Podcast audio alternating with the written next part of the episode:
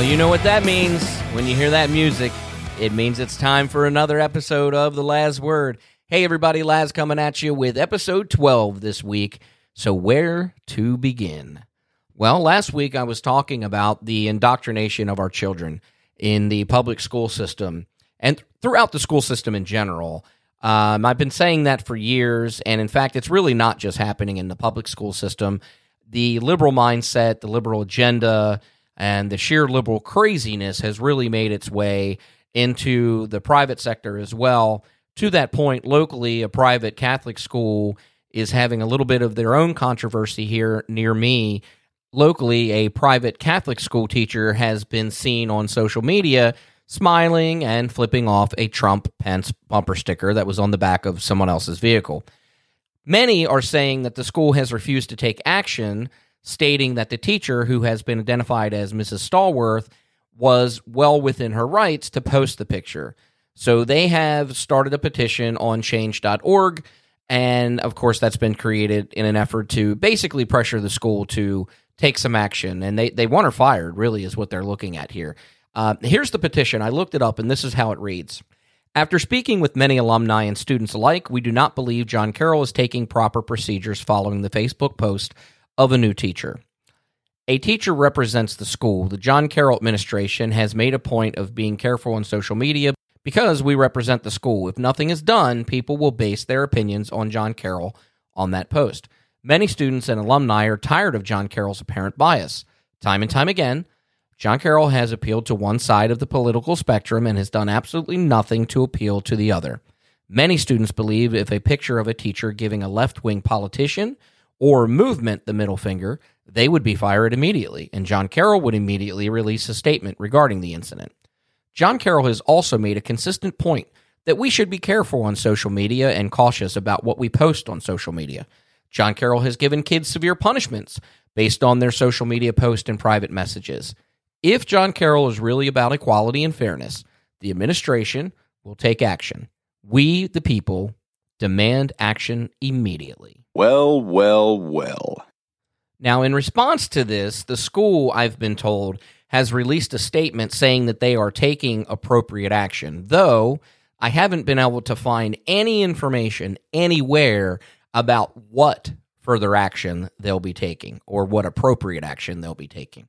So here's the deal Does the teacher have the right to express her own feelings and opinions publicly on her own time on her own Facebook page? Yeah, she does. Now, I find it vile and inconsistent with the conduct we should expect from an institution like John Carroll or any school for that matter, um, and, and anyone that's associated with uh, an institution like John Carroll or another school. But that said, in my opinion, when we start to uh, call for people to be fired because we don't agree with them, we're going down a slippery slope. There is such a thing as free speech. However, it's also my opinion that the more pressing and important issue here is not so much what she's doing outside of school, not what she's really saying outside of school, um, but it's I'm more concerned about her actions and comments and tactics within the classroom. Now, I can't speak to what those actions may or may not have been for Mrs. Stallworth, but I can tell you this. Looking back over my school years and even that of my son, I found that teachers do tend to allow their personal feelings and beliefs to bleed into their daily activities and lives at school. It's it's almost impossible that it doesn't. We're human. Unfortunately, though, the overwhelming majority of teachers and administrators within our school systems, especially public schools, are liberal the teachers' unions aren't any help because often the unions are more radical than the teachers themselves. And I've talked about that in the past as well. So I know what you're saying. You're out there going, yeah, but you can't make blanket statements like that, Laz. You got to have some proof. Well, I do. And here it is. In April of 2019, Pacific Research Institute released an article. And here's a little bit of it. The wave of teacher strikes across the country, with their focus on killing education reforms, such as charter schools, have focused attention on the ideology of teachers. Many Americans are now asking why are teachers so liberal? Tom Rademacher, a Minnesota Teacher of the Year who writes for the Education Post, says that teachers are mostly liberals, and the evidence backs him up. The Washington Post reported on research conducted by Verdant Labs using political contribution data on the Democrat Republican divide based on job type. While it's unsurprising that among actors and actresses there are 90 Democrats for every 10 Republicans, many would be amazed to discover that teachers are actually as liberal or even more so than those in acting. Among English teachers, there are 97 Democrats for every three Republicans, with the proportion being even more one sided among health teachers, with 99 Democrats for every one Republican. While there are slightly more Republicans among math and science teachers, among high school teachers overall, there are 87 Democrats for every 13 Republicans. Well, shit! I know, right? So, look, it's clear liberals and Democrats have dominated the education industry, and they have done so for quite some time. This article is over a year old. I've been saying this for over 10 years, and it's true. You can go back and look at research from over 10 years ago and see that the amount of registered Democrats and liberals, self proclaimed liberals within the school system is significantly higher than Republicans. Now, one of the changes that has happened over the last decade is more and more of them are reporting to be quote unquote moderate. However, they are still registered Democrats. They can call themselves moderate all they want, but this party of the Democrats, especially over the last decade, has been the most liberal and the most radical that we have seen, at least in my lifetime. And Laz Nation, you know that to be true. That's right maybe there's an argument to be had there, and that's fine to each their own. But at the end of the day, these teachers, they spend more time with our kids on a weekly basis than we do, at least during the school year, for sure, right? Now, with COVID, it might be the exception because so many kids are at home with their parents and, you know, they're, they're doing the online or distance learning thing. But it's not unlikely or even irrational to think that they can start to influence the minds of our children. Is it? I don't think so. I don't think so either. You know, there are things that we can do to combat it. And I'm not saying that I did it perfectly, but one of the things that I did do is have conversations with my son about what was going on in the world, what was going on in the news, what was going on in the school, what were people saying, what were some of the teachers saying. And I just implored him to use common sense. What makes sense? What really is happening here, what's being said between the lines. Think for yourself. And at the end of the day, he typically came to the conclusion that, yeah, the liberal mindset didn't make sense. And some of the things that they were doing and some of the things that they wanted to enact didn't make sense. But the important part is that he came to this decision on his own, and the understanding that the principles and policies of the left very often may start with the greatest of intentions but in reality and in practical application just don't work because we're not living in la la land. We don't live in a utopian society. We live in the real world with real consequences and real people. So, you know what? I applaud the effort of these alumni and parents um, that are that have created this petition uh, against Mrs. Stallworth. Now, that said, I'm not saying that she should be fired. What I am saying is if this is her first offense, then listen, it, the administration needs to have a conversation with her. And if the administration thinks that this is something that it does not represent their school well, they need to explain that to her and say, don't do it again. And if she does, then fine. At that point, then part ways. And at the end of the day, the administration needs to make sure that they're being consistent and equitable in their treatment as far as disciplinary action is concerned, regardless of whether it's for students or faculty or staff, and regardless of whether the person uh, in question is Republican or Democrat or leans left or leans right or what have you.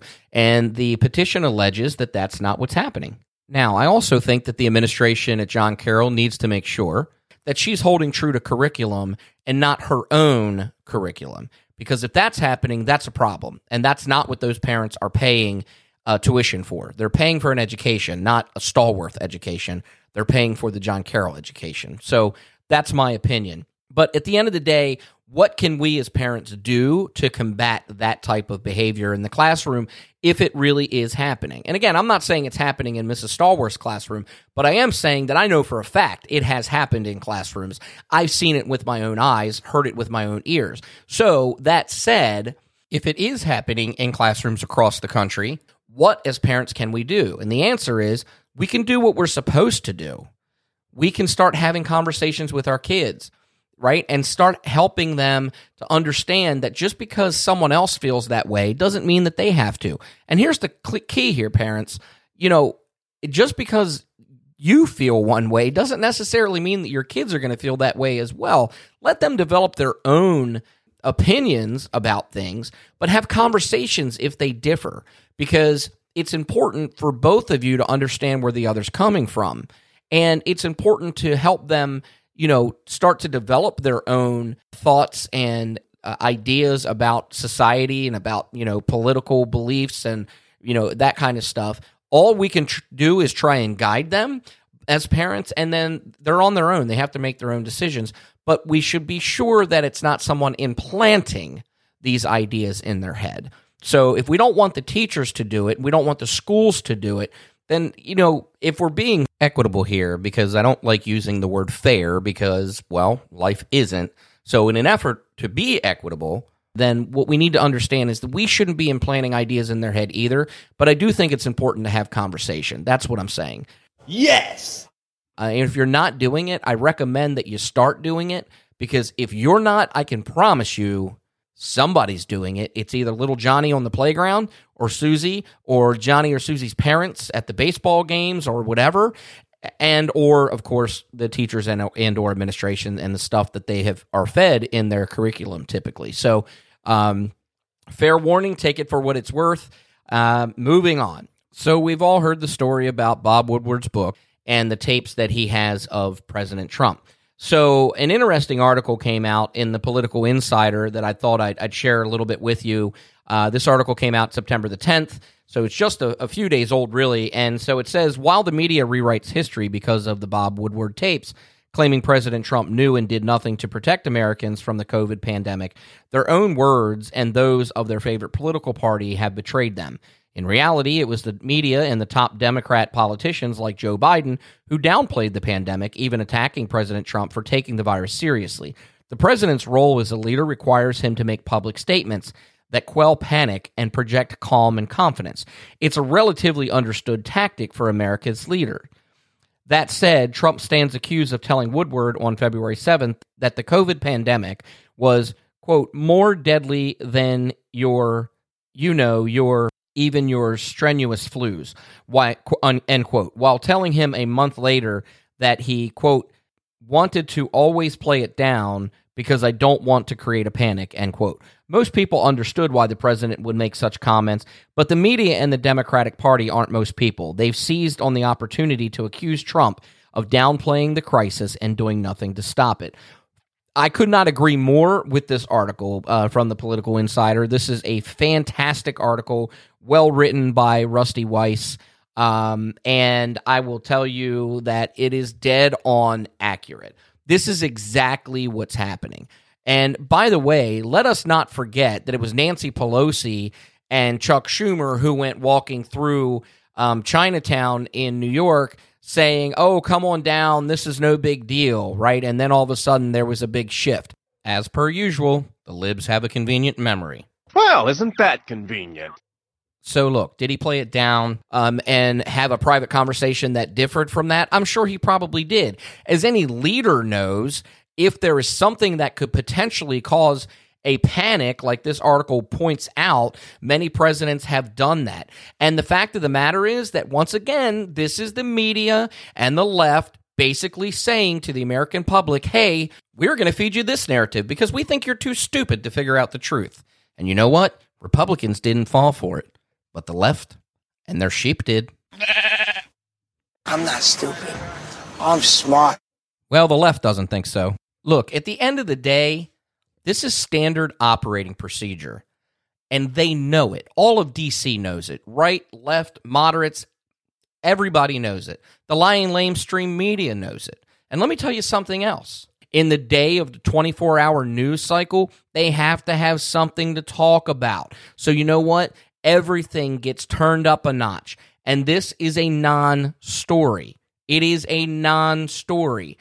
All they are doing is looking for anything to distract you from what's really going on, which can be summed up in just a few bullet points or a few highlights. All right? The first is that they they the left and the lying lamestream media, they are trying to normalize and desensitize you to pedophilia. And if you don't believe me, all you have to do is look at the law that was just signed by the governor of California last week. The current law basically gives judges the ability to decide whether a man should be placed on the sex offender, uh, offenders registry in California if he had quote unquote voluntary intercourse with someone that was between the ages of 14 and 17 years old and was no more than 10 years older than the person. But it only applied to a man who had vaginal intercourse, basically. The, the new law that was just signed gives judges the ability to use that same uh, discretion when the case involves oral or anal sex, quote unquote, voluntary. Additionally, it's being touted as a win for the LGBTQ community by Senator Scott Wiener, who introduced the bill. The law levels the playing field, quote, by treating LGBTQ young people the exact same way the straight young people have been treated since 1944. Weiner went on to say, quote, today California took yet another step towards an equitable society, end quote. Here's the deal. It doesn't apply to minors under 14 uh, when the age gap is is um, more than or, or larger than 10 years. But the bottom line is this minors are minors. Okay? If the offender's an adult and the victim is a minor, the age difference is irrelevant. There's a crime that's been committed and it's immoral. So, yeah, the law's supposedly protecting 14 year olds, but you know what? It applies to 15 year olds, it applies to 16 year olds, and you're telling me, California, that it's now okay for the judges to use discretion if someone is 24 years old and has sex, either anally, orally, or vaginally, with someone who is age 15? Are you effing kidding me? That's disgusting and they should absolutely be listed as a sex offender. This is the kind of crap that the left is trying to normalize. The second thing they're trying to do, by the way, on their little agenda is they're trying to redirect your attention so that you're not focused on the fact that Biden really isn't out there campaigning on anything. He's hiding and he doesn't really want to debate Trump primarily because he can't. It's just not physically or mentally capable, at least in my opinion. Not to mention them trying to steal the election because they want mail in votes. And they're touting all of this research and experts saying that there's not a problem with mail in votes, when in fact we've seen instance after instance of fraud happening already and votes being lost or mailed elsewhere. And the post office is already experiencing problems and delays in mail. So you know what's going to happen during the election. Come on. And they're also trying to redirect your attention away from Antifa and BLM and the radical nutbags that they are and the destruction and the violence that they're causing in this country. Just last week, we had police officers that were walked up on while they were sitting in their car and it was an attempted assassination. And then BLM activists stood in the streets to block traffic so the emergency uh, personnel couldn't get to them. And they chanted, let them die. To add insult to injury, there's video of a man basically mocking the entire attempted assassination of these officers, saying these officers just got aired out and laughing into the camera. Laz Nation, that is the mindset of the left and these radicals that we are dealing with. Be prepared to know they are trying to misdirect your attention and redirect your attention and flat out lie to you but do not be fooled. You know what you tell them? Get that crap out of here. Bingo. All right, let's end on the continued hypocrisy of the left and our vice presidential candidate on the Democratic ticket, which of course is Kamala Harris. Well, let me tell you about Kamala's hypocrisy. It only continues to grow and to be more and more transparent. She was recently seen in Miami being protected by dozens of police officers. as well as Secret Service. And guess what they were carrying? The very weapon that she has vowed to ban. Laz Nation, if that is not hypocrisy, I don't know what is. We are dealing with a threat on multiple fronts. I've talked about the threat to our kids within education, the threat of not being involved in talking to our kids and encouraging and empowering them to think and not just accept what they are being told. The threat of being misled by the media when they attempt to erase and rewrite history and flat out lie to us, all while attempting to misdirect our attention. Why? Because they think the American public is stupid. I've talked about the threat of the 24 hour news cycle and the lying lamestream media's self created need to turn things up a notch when reporting and twisting the facts or being intellectually dishonest for nothing more than ratings. Then there's the threat that's directly against our children, while the left attempts to normalize pedophilia, disguising it as some sort of twisted equality. And of course, the threat of Antifa and BLM and their radical Marxist principles and the physical destruction of our cities, not to mention the attacks on our citizens, including our heroes in blue. And finally, there's the threat of hypocrisy. Yes, it's a threat. Why, you might ask? Because for years, the left has operated on the premise that they are governed by a different set of rules. So, what's the threat? The threat is that the American public's gradual acceptance of their hypocrisy is becoming the norm. And that simply cannot be any longer. You know, if you've been in sales or management or you've done any type of professional training, you've probably heard the old adage there's only one way to eat an elephant, one bite at a time. Laz Nation, that elephant is us, the American public the slow and gradual attack on our freedoms, our intelligence, our way of life, our American values. That's their way of eating the elephant. So, what can we do to stop it?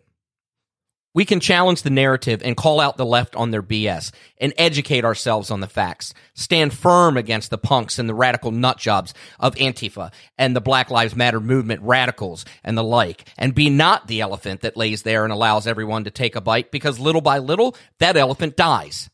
But we can be the elephant that stands up and says, enough is enough. Your free lunch is over. And that's the last word.